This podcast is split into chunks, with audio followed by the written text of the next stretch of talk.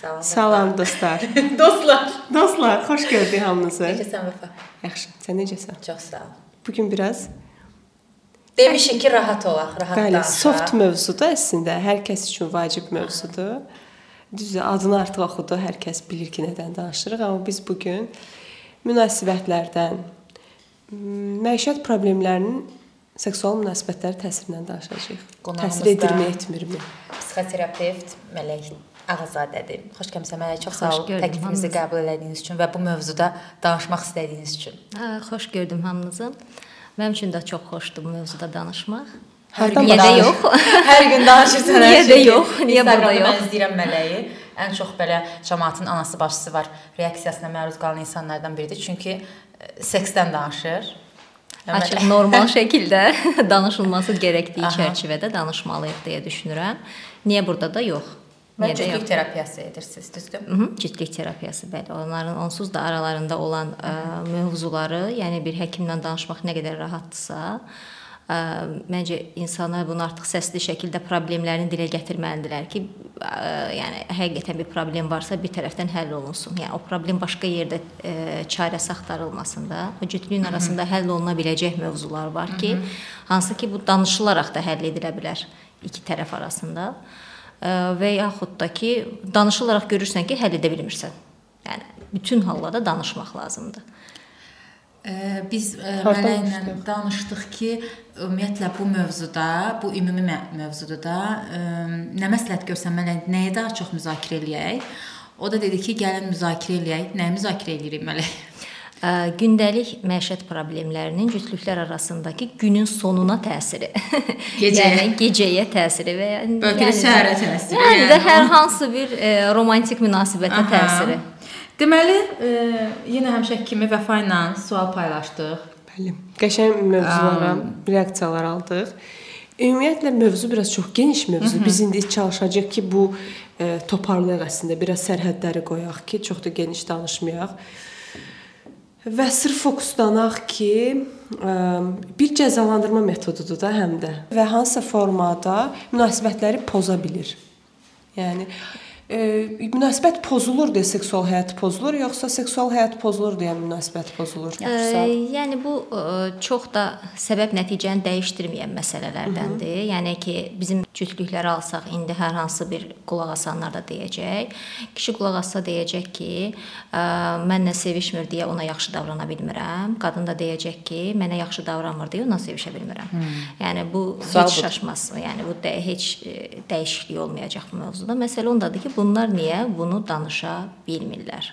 Niyə bunlar triplərlə davam eləyirlər? Yəni sən səhər-səhər mənə qapını möhkəm örtdün, ya az öncə dediyimiz kimi zibil atılmadı, ya nə bilim nə necəsə ə, gözün üstündə qaşın var demədin kimi səbəbdən axşam da ə, kişinin bəlkə də xəbəri olmadığı gündüz etdiyi hər hansı bir səbəbə görə gecə cəzalandırılmış olduğunu görür və bu onda aqressiya yaradır. Yenə bunu danışa bilmir, bunun səbəbini soruşmur və səhərsi gün bu proseslər davam edir. Bəzən isə bu həftələrlə, günlərlə ə, arada böyük məsafələr yaranmasına səbəb olur. Göndərilən hekayələrdə də var. Başlayım. Demək həll yolu əslində danışmaqdır. Yəni həll yolunu başlamaq danışmaqdır. Yəni cütlük həll etmək istəyirmi bu problemi? Hı -hı. Bunu başlamaq üçün ən azından bir-birini dinləməlidirlər və ə, həll yolu danışmaqdırmı? Həllə başlanğıc danışmaqdır. Və ola bilər ki, danışsınlar və başa düşsünlər ki, bunlar uyğun, yəni bunlarda seks alınmır və ya bəlkə heç qadın ondan zövq almır və ya kişidə istədiyi bu deyil. Yəni danışılmır. Nə istədikləri müzakirə edilmir, nə istəmədikləri müzakirə edilmir. Ə, Bu gün ə, seks istəməməsi çox normaldır. Bu anlayışla qarşılanması üçün də danışmaq lazımdır. Cəza vermək üçün yox. Yəni sadəcə istəməyə bilərəm və yaxud da sadəcə istəyirəm ola bilər. Yəni həm də cəza ə, verilməsindən belə nəticə çıxarda bilərik ki, yəni qarşı tərəf düşünür ki, seks ancaq kişi üçündür. Yəni ona hədiyyə kimi də, yəni mən sənə zövq vermək üçün varam. E, bu da Aha. biraz daha dərin bir mövzudur. Çünki zövqü qadınlardan, cinsi zövqü qadınlardan biraz bizim yetişdirmə tərzimiz uzaqlaşdırılmış kimi görünür də. Yəni, Yəni ki, qadınlar üçün deyil, qadınlar Yəni sadəcə qadın kişiyə bir həyat hədiyyə kimidir də. Yəni ki, mən səni məmnun etmək üçün varam. Və bu gün də səni məmnun etməyəcəm. Əslində yəni təbii ki, elə deyil. Hə, yəni özü də var əslində. Əlbəttə ki, öz, yəni seksdə egoist olmaq lazımdır. Seks əsnasında sevişərkən mütləq şəkildə egoist, birinci öz öz bədənini və öz ə, orqazmını düşünmək lazımdır ki, həqiqi seks alınsın. Yəni qarşı Hı -hı. tərəf üçün deyil bu. İki tərəf üçün də qarşı tərəf deyil. Bəzən kişilərdə də bu olur. Qarşı tərəfi məmnun edə bilmək üçün seksin vaxtını uzatmaq və ya nə bilim necəsə özünü yaxşı hiss etməmək, fikir orada qalmaq ki, qarşı tərəf orqazm oldumu, olmadımı. Yəni bu biraz egoist bir mövzudur. Məncə e, çox belə geniş mövzudur. Şaxələnir, budaqlanır. Məsəl üçün başqa yerə girə bilər. Hə, başqa yerə. Qayıt, qayıt mövzuya. Desəydim, hə, başqa yerə. Ona görə mən gəlin hekayələr oxuyum, sual verdik şəxsi hesablarımızdan ki, ailə məişət problemləri seks həyatınıza təsir edirmi? Edirsə necə edir və cavablar aldıq. Birini oxuyuram. Deyir ki, idealist biri olaraq günüm stressiz, problemsiz keçməlidir ki, günün sonunda seksə istəklərim oyansın. Lakin məişət səviyyəsindəki mübahisələr, kiçik atışmalar bunu mümkünsüz edir. Davalarımızın əsas səbəbi kim bişirəcək, niyə qablar uyumlu və s. tiplidir. Biz bərabər hüquqlu ailəlik, işlərimizi bir yerdə görürük. Lakin bu mübahisələrə də səbəb olur. Kim nəyi etməlidir deyə anlaşa bilmirik və nəticədə ayda bir dəfə seks həyatımız var. Yəni ayda bir dəfə seks həyatını seks həyatı yoxmuş kimi qəbul edirik biz. E, yəni çox Ola bilər, yəni qəbul eləmirik ki, kiminsə normal ola bilər bu. Ha, yox. Yox. Normal. Yəni normalar hansı normal çərçivələrdədir? Belə belə deyim də. Söhbət gəl açılmışkən deyək bunu yəni. Deyək. E, belə hər kəsin öz norması var deyirik, amma həftədə bir 3-4 dəfə gözləyirik bunu. Hı -hı. Yəni hər gün olsa nə gözəl. Allatmasınlar sizə xəbəriniz yəni, olsun. Yəni e, hər gün olsa nə gözəl, gündə bir neçə dəfə olsa nə gözəl. Yəni bu onların individual hesab edilir. Amma yəni e, ortalama olaraq 3-4 dəfə gözlədiyimiz bir şeydir. Hı -hı. Yəni cütlüklərdən bunun yəni ten, tensel təmas, yəni bədənlərin təması mütləq şəkildə olmalıdır. Hə, belə deyək də, hər e, toxunuş seksdənmi bitməlidir? E, az öncə dediyi yorğunluq, nə bilim nə. E, yəni mütləq şəkildə e, lazım deyil ki, e, fiziki şəkildə tamamlansın. Çox yorğunsunuzsa sadəcə olaraq bərabər qucaqlaşa bilərsiniz, Hı -hı. nə bilim bərabər, yəni ten, o ten təması mütləq şəkildə olmalıdır. O yəni istəyərik ki, cütlüklər arasında Hı -hı. o bağlantının, bağın qopmaması üçün. E, və e, düzdür bu kişilərdə çox fərqli fərqlidir, qadınlarda fərqlidir. Bu mövzular da yenə dediyiniz kimi şaxəli mövzulara daxil olur. O ki qaldı məişət mövzularının bölünməsi, o məişət mövzularına girmədən öncə sevişsələr məncə o problem daha rahat həll edərlər, nəinki həll edib sevişəndən sonra. Sevişin sonra qabları yuyun. Yəni sevişin sonra narahat olun ki, hamı rahat öz işini görəcək. yəni qab yuyun desəz, qarşı tərəf rahatlıqla o qabı yuya bilər. Nə etməlidir belə bir cütlük? danışmalıdılar və yaxud da danışa bilmirlərsə mütləq e, terapiya almalıdılar. Hı -hı. Əgər həqiqətən baxın, Demək istədiyim şey budur. Günlük yorğunluq, günlük məişət problemləri, maddi, nə bilim, məsələlərin arxasından qaçmağın günün sonundakı sekslə bir əlaqəsi yoxdur. Yəni yoxdur. Hı -hı. Seks bir zövqdür. Yəni belə deyim də, çay içiriksə günün sonunda və heç kəs demir ki, mənim çay içməyə halım yoxdur. Yəni dediyimiz vaxt olur da heç kəs etiraz eləmir də o çaya və yaxud da hazır bir süfrəyə heç kəs etiraz eləmir günün yorğunluğuna rağmen. Yəni nə bilim bir duşa heç kəs etiraz eləmir.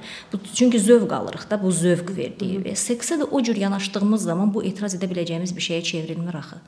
Amma biz onu mükəlləfiyyət kimi görəndə ki, bu boyda işin arasında bir də o işimi görəcəm, o iş olaraq listəyə girir.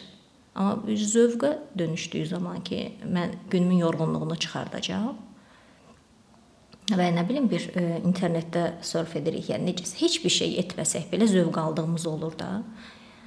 Dincəlirik. Dincəlirik, bəli, seksdə dincələ bilərsiniz. Yəni dincəlilməlidir. Mhm. Davamlı sən oxu da. Açım oxuyum. Mhm. Böyük təsiri var. İnsan gün ərzində bir çox xırda problemlərlə üzləşir.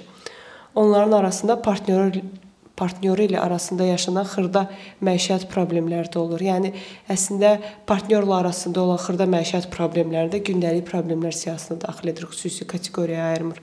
Beyin yorulur, qıcıqlanır insan hər şeydən. Qadın üçün isə cinsəllik beyindən başlayır. Başlayırmı? Əsas sual budur. Bundan danışarıq. Beyin istəmədikcə libido düşür. Qadın da istəməyəndə bu münasibətlərə mənfi təsir göstərir, uzaqlaşdırır partnyoru. Beyin sistemində libido düşür. Yəni be belə deyim də, beyin sistemində heç nə eləmək istəmirik. Yəni Aha. bunun onun xüsusi olaraq cinsəlliyi sırf beyin idarə edir, digərlərini başqa şey edir.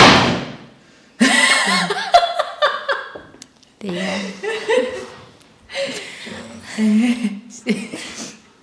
deyə bir şey yoxdur. Yəni bu belə bir bu qaynaq hardandır bilmirəm. Yəni yenə də deyirəm, baxış açısından əlaqəli bir şeydir. Cinsəlliyi e, günün sonunda çox yorğun olub istəməyə bilərsiniz. Bu qayət normaldır. Yəni heç bir şey istəmirəm, eyni zamanda seks də istəmirəm. Hı -hı. Amma mən çox yorğunam. Bu gün məişət problemlərindən məşğul olmuşam deyə seks istəmirəm demək doğru deyil. Yəni Hı -hı. yorğun olub seks istəməyə bilər, bilərlər. Yəni bu çox normaldır. Heç bir şey Hı -hı. fiziki aktivlik istəmirəm deyə bilər. Amma yəni sadəcə məsəl üçün Yəni ya qucaqlaya bir filmə baxaq, ya mən sadəcə yatıram. Amma bunlar çox normaldır. Hər günün, hər yorğunluğun sonunda mütləq şəkildə seks olub, yorğunluq çıxılmalıdır deyə bir şey yoxdur. Sadəcə olaraq seksi bir iş olaraq qəbul etmədiyimiz müddətcə, yəni qarşı tərəf üçün etdiyimiz bir ərmağan olaraq qəbul etmədiyimiz müddətcə öz zövqümüz olanda bəl bəlkə də yorğunluğumuzu çıxartmaq metodunu seksdə görə bilərik. Yəni günün ən ağır günümündə olsa fikirləşsən ki, evə gedib e, məsələn çox yaxşı sevişəcəm ya və ya nə bilim necəsə bir ambiyans yaradacağam və ya partnyoruna zəng vurub evdə tələb eləyə bilər ki, gəlirəm, belə bir şey istəyirəm. Yəni o belə motivasiya ola bilər günün yorğunluğunu çıxartmağa. Yəni ki, e, zəng edib evdə nə isə istəmək. Yəni necə yemək istəyirlər? Necə yemək istəyirik evə gedib? O şəkildə də seksi və seks dediyimiz şey biraz da instinktiv bir duyğudur. Yəni ehtiyac olan bir şeydir və ayda bir dəfə seksində az öncə deyiləndən yola çıxaraq və ya çox uzun müddətli seks və belə deyənlər də var ki, həqiqətən istəmirəm. Yəni Hı -hı. məcbur eləmirəm, istəmirəm, içimdən də gəlmir deyən insanlar da var. Yəni bu belə bir bu şey oxşayır da, yəni hər hansı bir üzə verilən bir orqanı istifadə eləmirəm məsələn, yəni sağ qulağımdan eşitməyəcəm bu düzəldilməsi lazım olan məsələdir, yoxsa mütləq hə. şəkildə mütləq şəkildə üzərində düzəltməsi nələrə təsir eləyir? Hər şeyə, bütün həyatına, bütün münasibətinə, bütün həyata qarşı olan, özünə qarşı olan münasibətinə, yəni e, davranışlarına, öz dəyərinə, özünə güvəninə, hər şeyə birbaşa təsirdir. Yəni hər hansı bir orqanın istifadə etmədiyini düşünsənə. Hı -hı. Yəni vagina sadəcə doğmaq üçün deyil də. Daha bir anonim mesaj oxuyacağam. Çox təsir edir. Bəzən 2 ay belə münasibət olmur. Keçib gedə bilmirəm. Buğa bürcünün takıntısı heç nə olmamış kimi davrana bilmirəm. Astrologiyada girir işə. Buğa bürcüyəm deyir xanım güclərdən bir şey deyə bilməyəcəm. Məncə də deməyəcəm, çünki ora gedirəm çıxar. yəni amma insanlardan deyə bilərəm ki, ə, takıntılı ola bilər. Yəni bu da insani haldır. Yəni hər şey insan üçündür. Aman boş verin, hər çinəyi gedin sevişin də demək, yəni çox da ə, yəni, yəni o insanın reallığı budur. Biz yəni desək də, yəni bu mümkün deyil. Heç kəsə də bunu demirik zaten. Ol, olmamalıdır da. Ona görə deyirik ki, takıldığınız yerləri müzakirə edin. müzakirə edə biləcəyiniz ortamlar yaradın. Ona görə mən həmişə deyirəm ki, danışa biləcəyiniz insandan, sevişə biləcəyiniz insandan evlənin, sevgili olun, birlikdə olun. Yəni sənin bir takıntın varsa, qarşı tərəfə saçma belə gələ bilər bu və yaxud da necəsə bunu bəlkə yüksək səsdən digərlərinə deyə bilmirsən, amma bunu mütləq şəkildə partnyoruna deyə biləcəyin məsafədə olmalısan da ondan. Hı -hı. Bu takıntını onunla müzakirə eləyə bilməlisən, çıxartmalısan bunu müzakirə ki, mən belə bir hiss edirəm. Qoy o səni sakitləşdirsin və yaxud da o səni lap qıcıqlandırsın, necəsə bu ortaya tökülsün və həll edilsin. Hı -hı. Biri var ki, sən bu takıntıları beyninin içində özün özünü dolduraraq həll edəsən, sonra onun hər hansı bir davranışından deyirsən, gördünmü, bu belədir. Elə mən düz fikirləşmişəm, hansı ki, qarşı tərəfin bundan xəbəri yoxdur. O öz dünyasında çabalayır, necəsə bir şəkildə sənə yaxınlaşmağa və ya səndən qopmağa başlayıb. O o öz ə, dünyasında bir şeylər yaşayır, sən öz beyninin içində bir şeylər yaşayırsan və nəticə ilə gəlir ki, ə, biz fərqli dünyaların insanıyıq. Ha, gəlib çıxır amma ə, hansı dünyanın? Yəni oturub heç danışmadınız ki. Nə bilirsiniz ümumiyyətlə, hə? Ya məncə getdiyin dünyanın, yəni qopduğun dünya haqqında məlumatın varmı? Tamam, məlumatın olsun, yenə qop. Hı -hı. Amma hardan çıxdığını bil də. Daha bir anonim hekayəni oxuyuram. Deyir ki, insanların xasiyyətindən asılı olaraq məişət zəminində olan problemlər elə ya da belə təsir edir. Seksual münasibət tək fiziki yox, həm də psixoloji prosesdir. Az öncə hər hansı səbəbdən mübahisə elədiyimiz, söyüb söyüldüyümüz, hətta əl qaldırılmış, aha, ciddiləşdirməsə, döymüş, döyülmüş biri bir neçə saat sonra həmin adamla həzz almaq istəməyə bilər. Əgər BDSM həvəskar deyilsə, filan kəsin əri ona filan şey alıb, filan yerə aparıb. Ə, sən bivecsən, heç nə bacarmırsan. Bütün günü qalmışıq bu xarabada eşidən kişidən. Yenə gəldik də bu xarabaya dır-dır-dır. Ev çirkli, yemək yox, arvadlıq edə bilmirsən, cəhənnəm o, o dədənin xarabasına eşidən qadında çətin ki, seksual psixologiyaya rahat girsin. Məncə bu dediyin hekayədə seksdən çox daha önəmli problemlər var.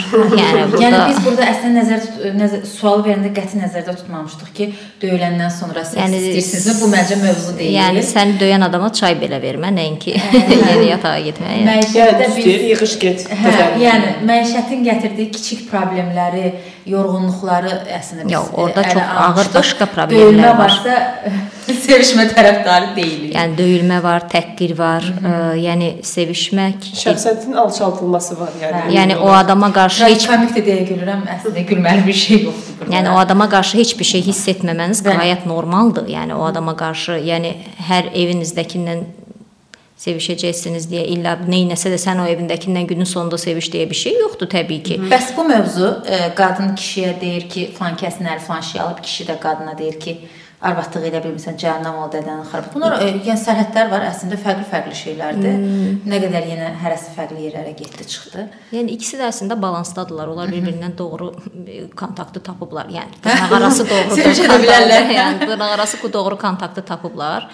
Və sevişə bilərlər. Yəni belə yəni, belə bərabərləşdilərsə yenə yəni, bilərlər. Orda qadın öz aqressiyasını ona tökə bildiyi üçün, kişi də eyni şəkildə onun aqressiyasını, yəni çox xoş gördüyümüz şeylər deyil, amma Hı -hı. ikisi də aqressiyasını tökdüyünə düşünürəm ki, olan seksi yaxşı alınır.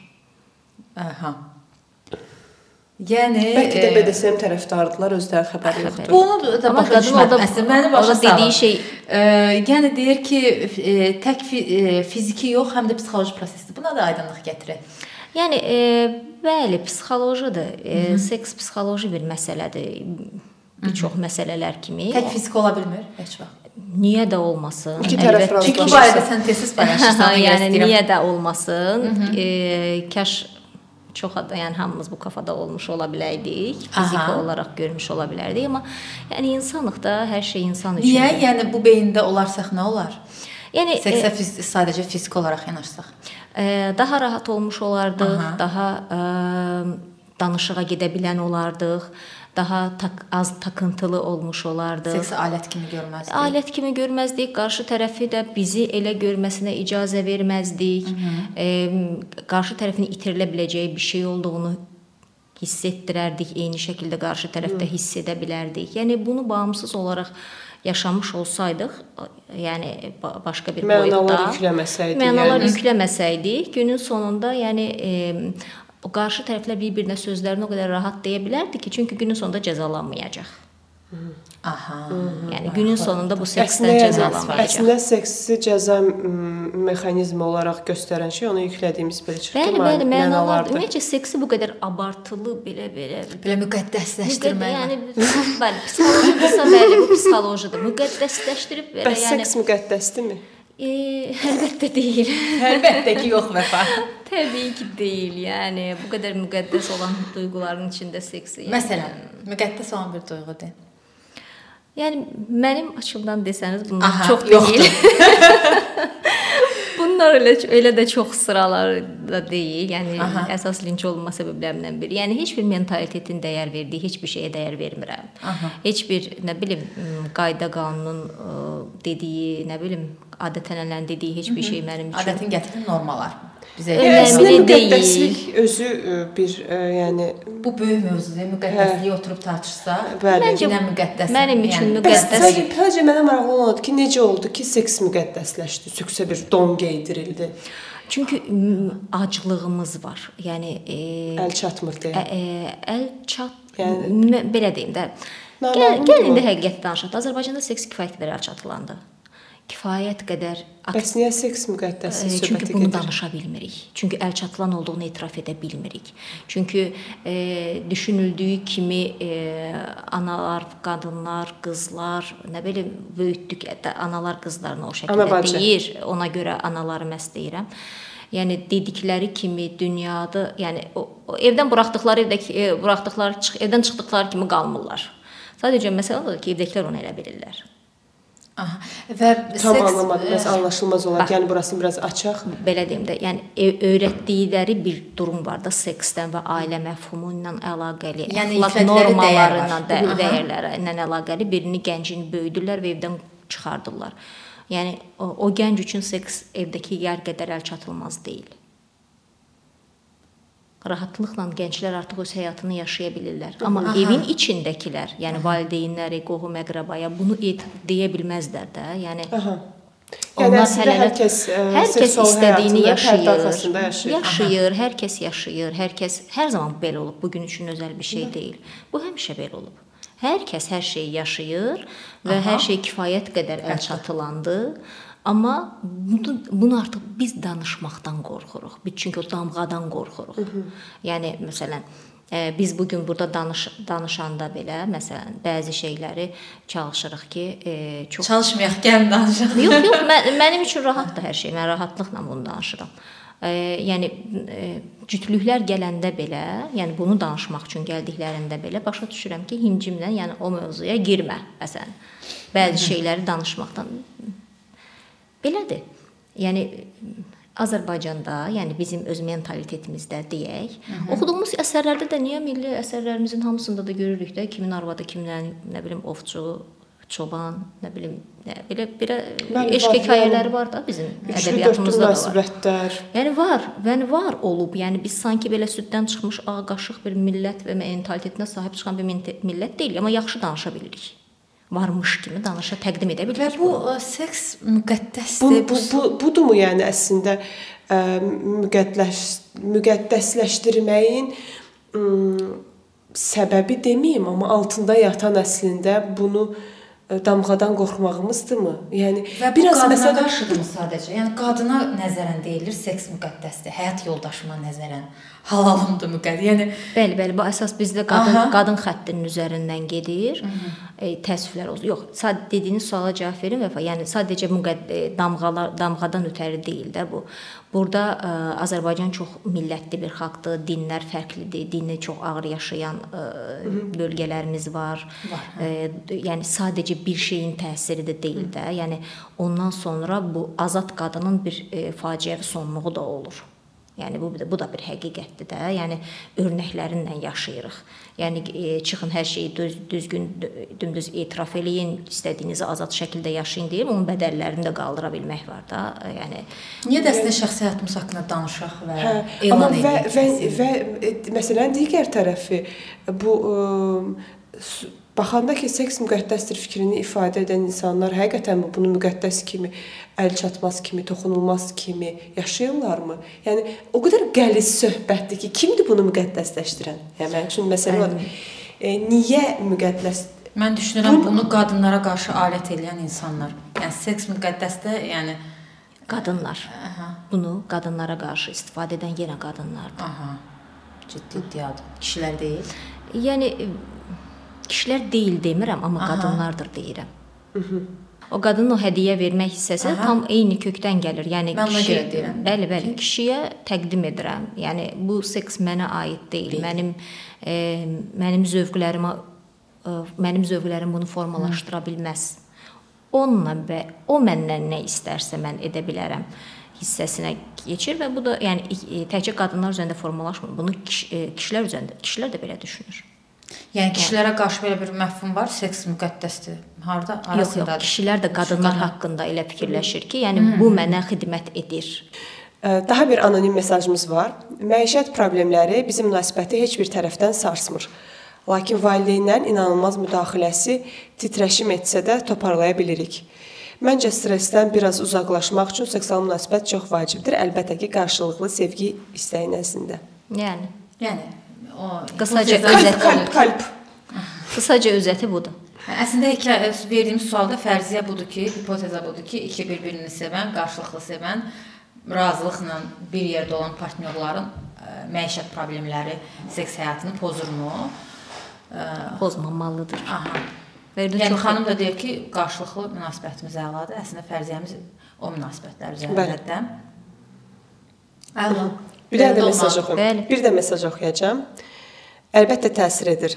Ünsiyyət varsa, seks var, yoxsa yoxdur. İnsan nə də olsa şüurlu varlıqdır. Demək ki, məişət problemləri əslində ünsiyyəti belə ə, pozurmuş bu iki şəxs arasında. mütləq qaydada ünsiyyət varsa, ə, bax bu dediyi 3 mövzu deyib və üçü də çox bir-birindən fərqli mə- məsələlərdir. Ünsiyyət, seks və ə, şuurlu varlıq bir- elə bir şeydir, eləmi? Yəni bəli, seks üçün şüurlu varlıq olmalıyıqmı? Həzz almaq üçün. Delfinlər də həzz alırlar. Yəni yox, o, yəni 3 dediyi mövzular tamamilə bir-birindən fərqli mövzulardır.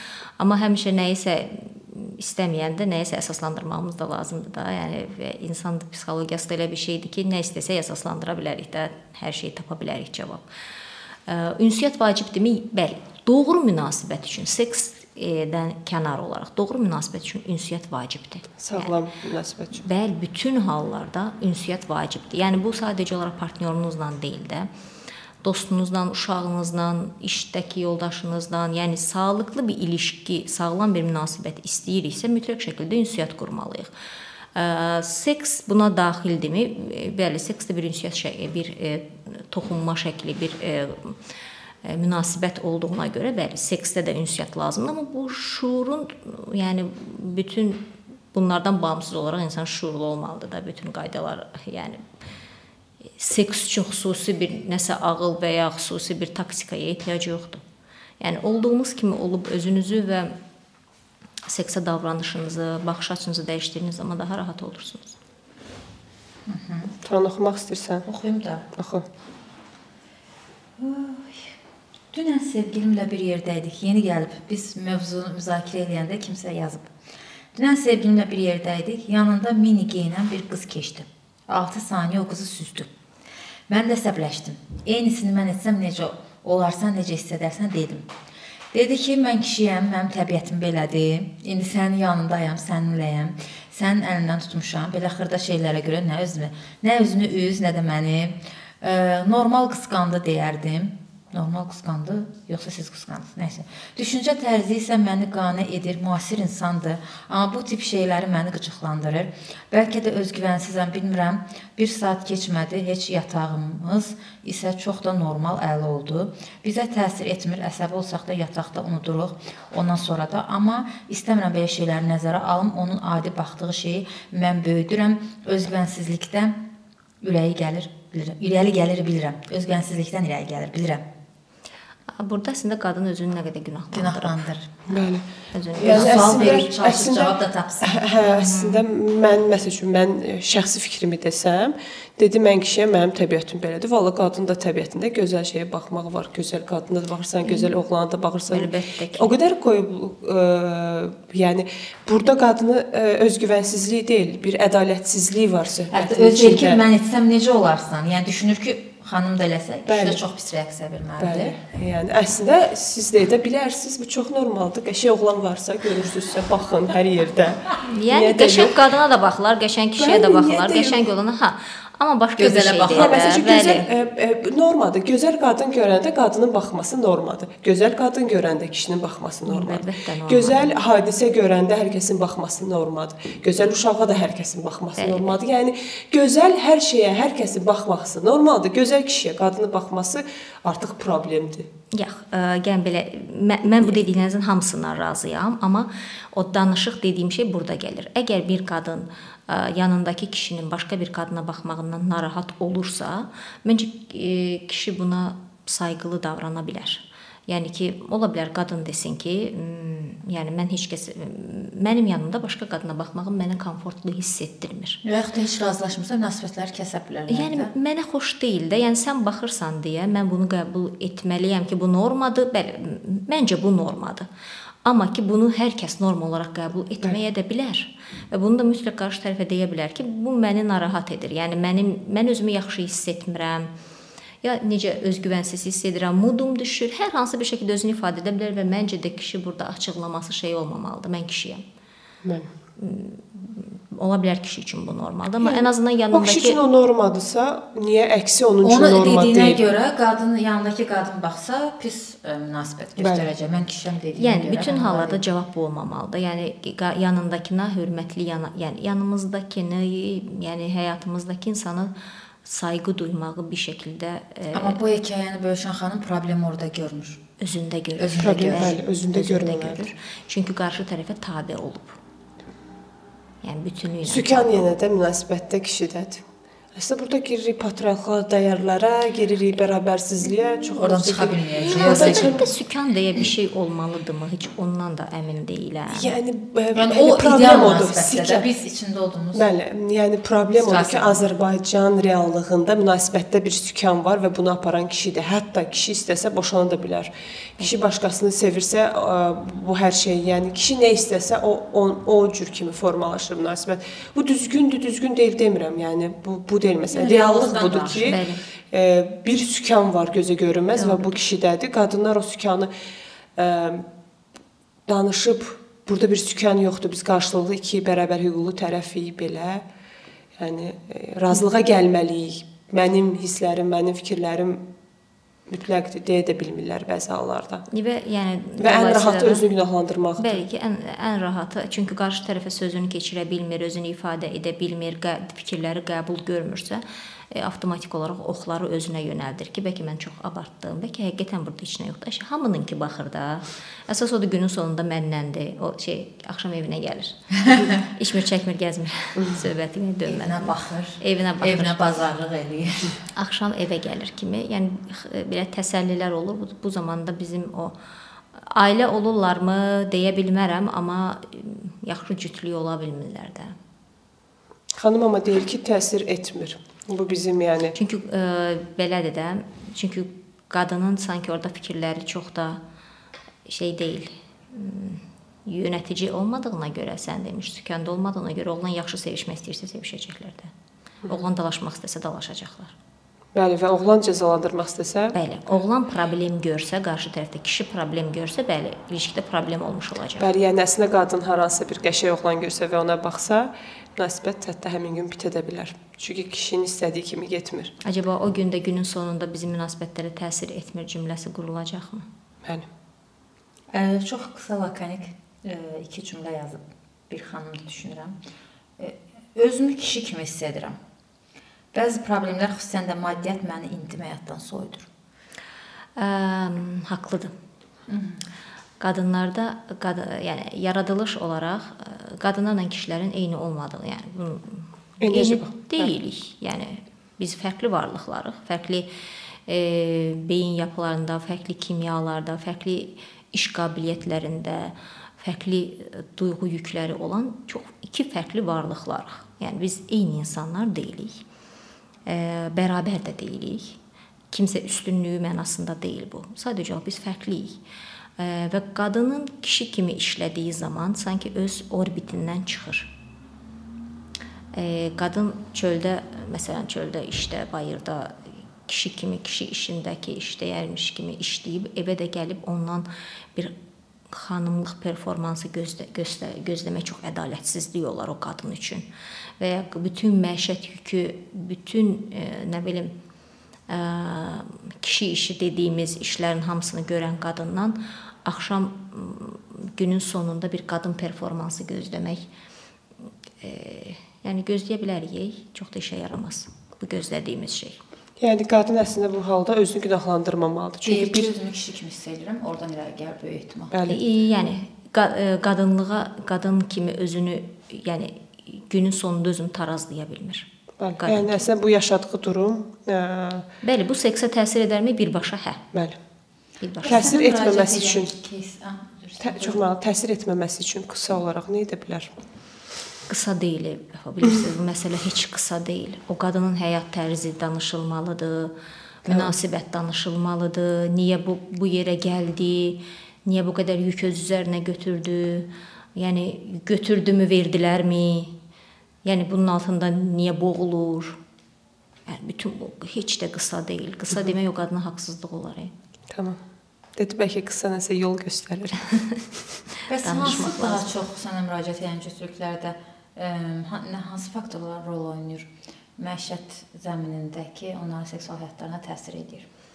Ə, belə deyim də çox yadımda qalan Əgər genəlləmə türklər demiş eləmək olarsa. Genəlləmə eləmək mümkün deyil. Sadəcə yaxşı yaxşı bir genəlləmə eləyə bilərəm ki, ə, çox yadımda qalan 1 2 1 2 cütlüyüm olub ki, hər ikisi cütlük seanslarında ayrı-ayrı da danışırıq, fərdlərdən ayrı-ayrı da aldığım olur.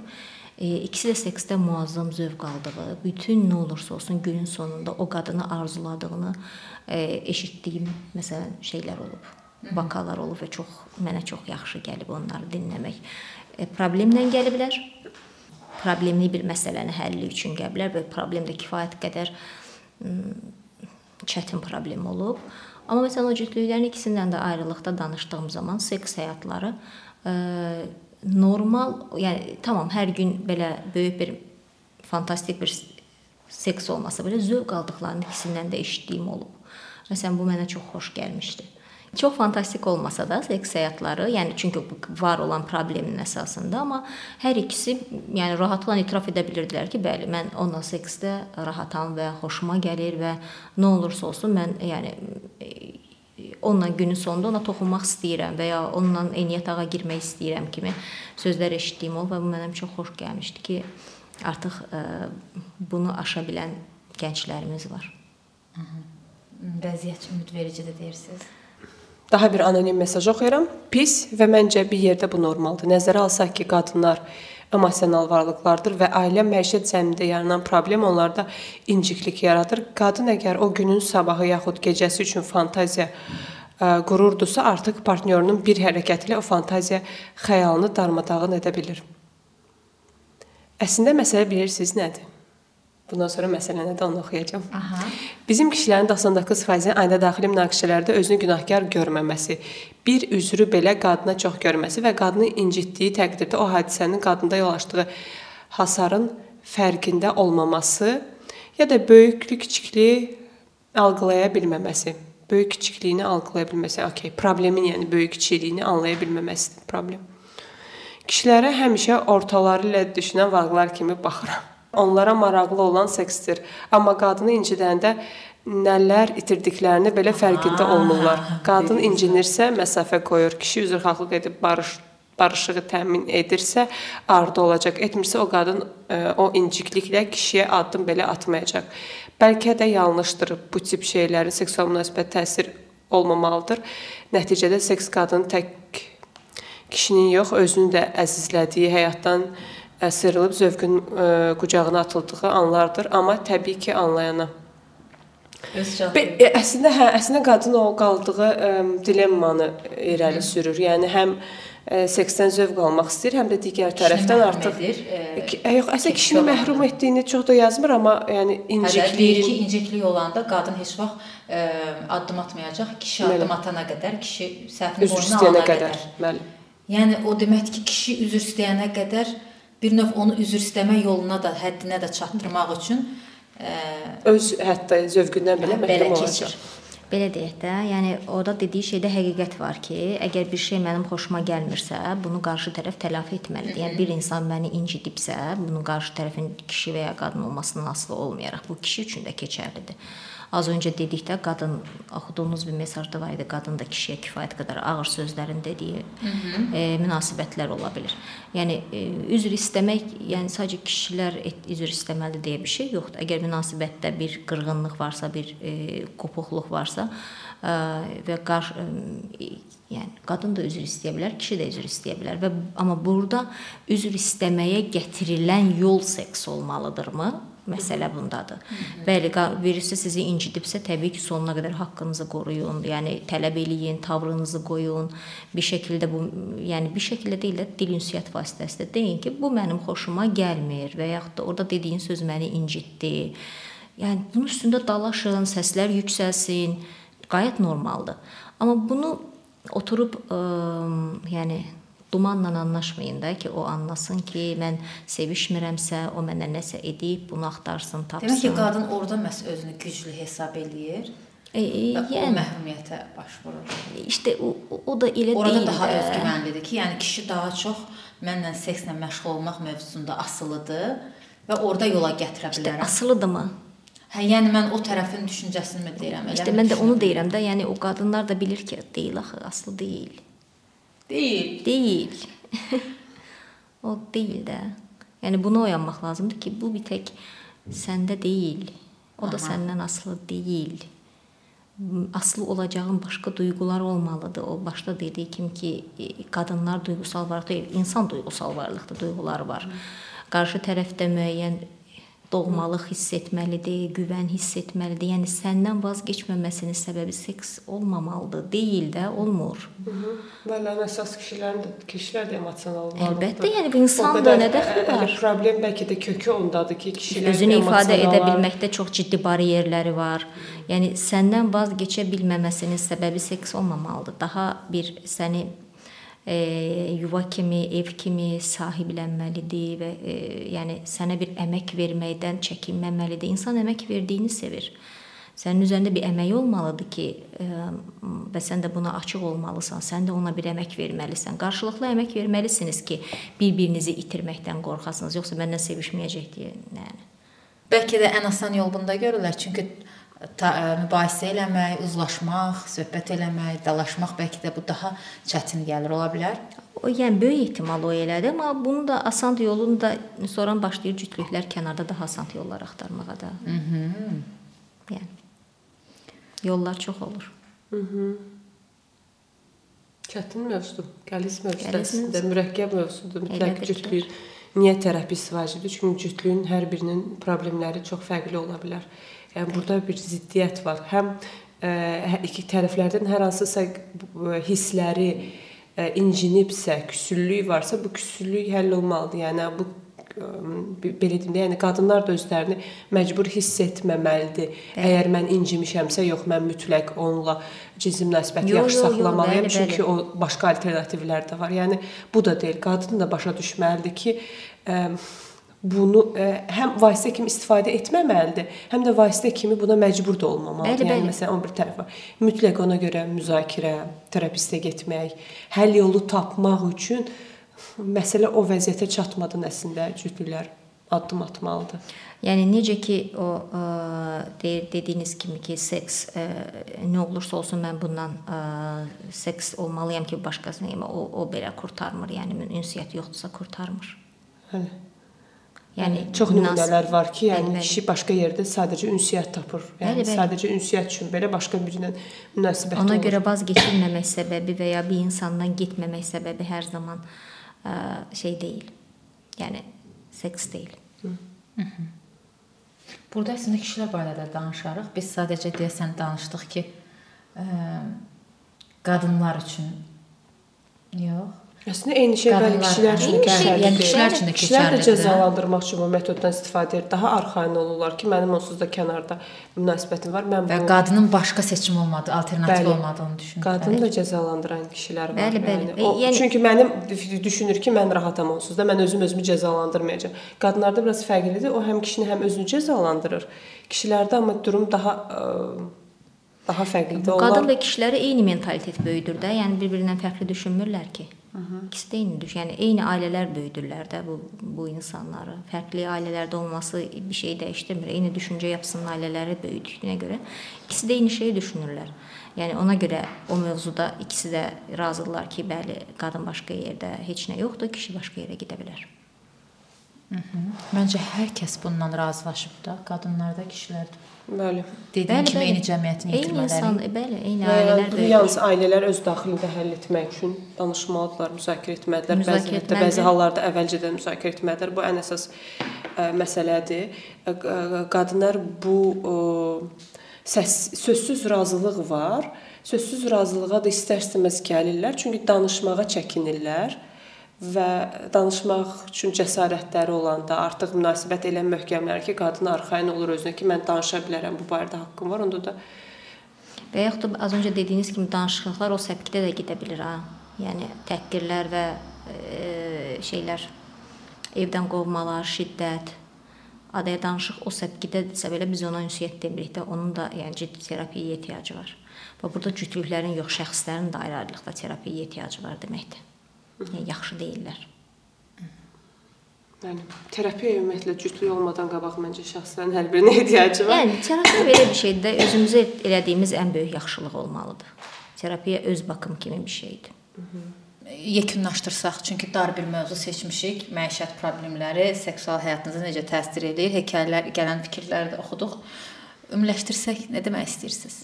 Nə demək istəyirsən? Hərədə niyəsə siz deyirəm. Hmm, belə deyim də, yəni bu bir dəfəyə həll edə biləcəyimiz bir məsələ deyil. İnsanlardan da bunu çox tələb eləyə bilmərik ki, e, beyninizdən bu fikri çıxardın, hər şey Hı -hı. yaxşıdır, gedin e, rahatlıqla e, orqazm olun, öz özünüzü bir vücudunuza sayğı duyun, bədəninizi tanıyın e, özünüzü kəşf edin. Bütün bunlar deyirik, amma bunları yəni hər yaşdan insanlar dinləyir də. Yəni 20 ən ortalamanı tutam 20-25 illik bir tabunu da bir cümlə ilə yıxmaq çox məqsəd də yoxdur. Deyil, hə, amma ən azından bu bir içlərinə bir şübhə salsın bir acabamı olsun. Hı -hı. Belə bir dünyada varmıymış deyə bir araşdırmalarına bir təkan olsun. Hər ikisi üçün, qadın və kişi üçün, ikisi üçün də bu keçərlidir. Ən azından əgər bir evliliyi, bir münasibəti, bir ə, həyatı qurtarıb öz ə, rahat olduqları, komfort olduqları bir münasibəti qurtarmaq istəyirlərsə, bunun üzərinə bir danışmağa, Yəni bizim problemimiz nədir və yaxud da ki, ən azından yəni bizim deməyə belə cəsarəti yoxdursa, qarşı tərəfə sənin dərdin nədir sualını versinlər. Yəni bu qarşı tərəfin də eyni şəkildə öz dərdini açmasına bəlkə səbəb ola bilər. Bir ən azından bir ön yarğısız, beyninin içində qarşı tərəfi səsləndirmədən bunu eləyir çünki bu mənə bu məqsəddən bunu eləyir. Beynin içindəki sualları, səsləri susturaraqdan sadəcə qarşı tərəfi dinləməyi bir dəfə Yəni yoxlasınlar, bəlkə qarşı tərəf heç tanımırlar. Mhm. Belə. Sualın var Ağır oldu. Hə, biraz yəni bəlkə də məsəl üçün yazılan və məişət problemləri bəlkə də o yalnız bir tərəf üçün problemdir. Məsələn, ən ağır tərəfi odur. Bir tərəf onu problem görür, Bəli, digər, digər tərəf üçün normadır. Normal rutindir. Və, və bəlkə heç ə, e, mən bu, bu bunu deyən dilə gətirəndə hər zaman deyilir ki, elə qadınlar var ki, məsələn, mən istəyirəm kişi mətbəxdə iştirak eləsin. Onun o mətbəx təkcə mənim deyil, həm də kişinindir. Amma elə qadınlar var ki, mətbəx yalnız mənimdir. O mətbəxə məndən başqa heç anam belə girə bilməz. Hə, Qaldı kişi. Məsələn, heç o səs çatmır Bəli, istəmir. Yəni bütün bu fərqli-fərqli seçimlər var, fərqli-fərqli istəklər var, fərqli-fərqli normal, hər ailənin öz norması var, Hı -hı. hər cütlüyün öz norması var və bu normaları əvvəlcədən danışıb təyin eləsələr, ya eyni şəkildə bəlkə mən bir dəfə mesaj almışdım.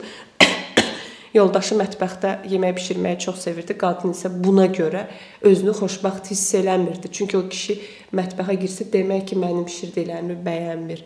Yəni o qədər qarşı qoy bişirsin niyə də. Yəni mənim üçün məsələ. Mənim üçün də lap yaxşı. Amma fərqlidir. Və ə, e, bütün bu ə, e, fərqli seçimlər, o qədər variantlar var, bir-birlərinə toqquşurlar. O toqquşmanı tapmaq üçün onlar danışmalıdılar. Yalnız və yalnız danışmalıdılar. Çünki bəzən məişət problemi dediyimiz biri üçün problem olan digəri üçün normadır.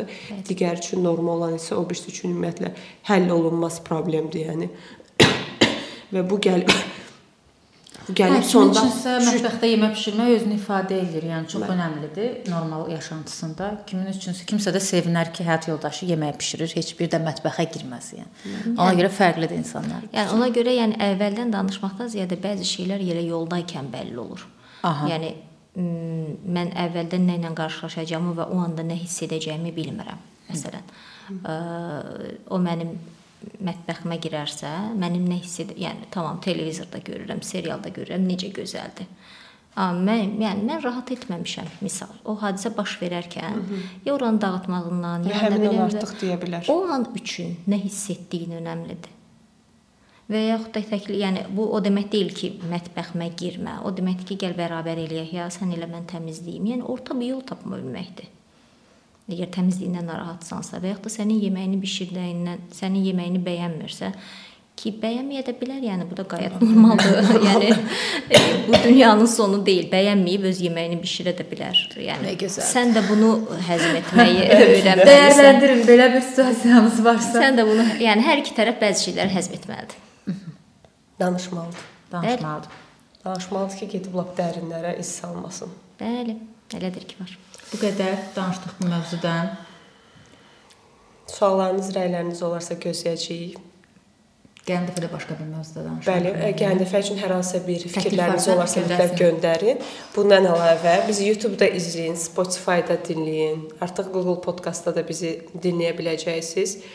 Ə, ar- vid- ə, Podkastlarımız orada da yerləşdirilib. Biz çox belə təmkinlə başlamışıq. Heç özümüz də çox ə, necə deyirlər? Çox belə üstünə düşmürük də. Amma Sağ izləyin, olun. siz izləyin. Sağ olun, görüşmək üzrə. çox sağ olun. Sağ olun.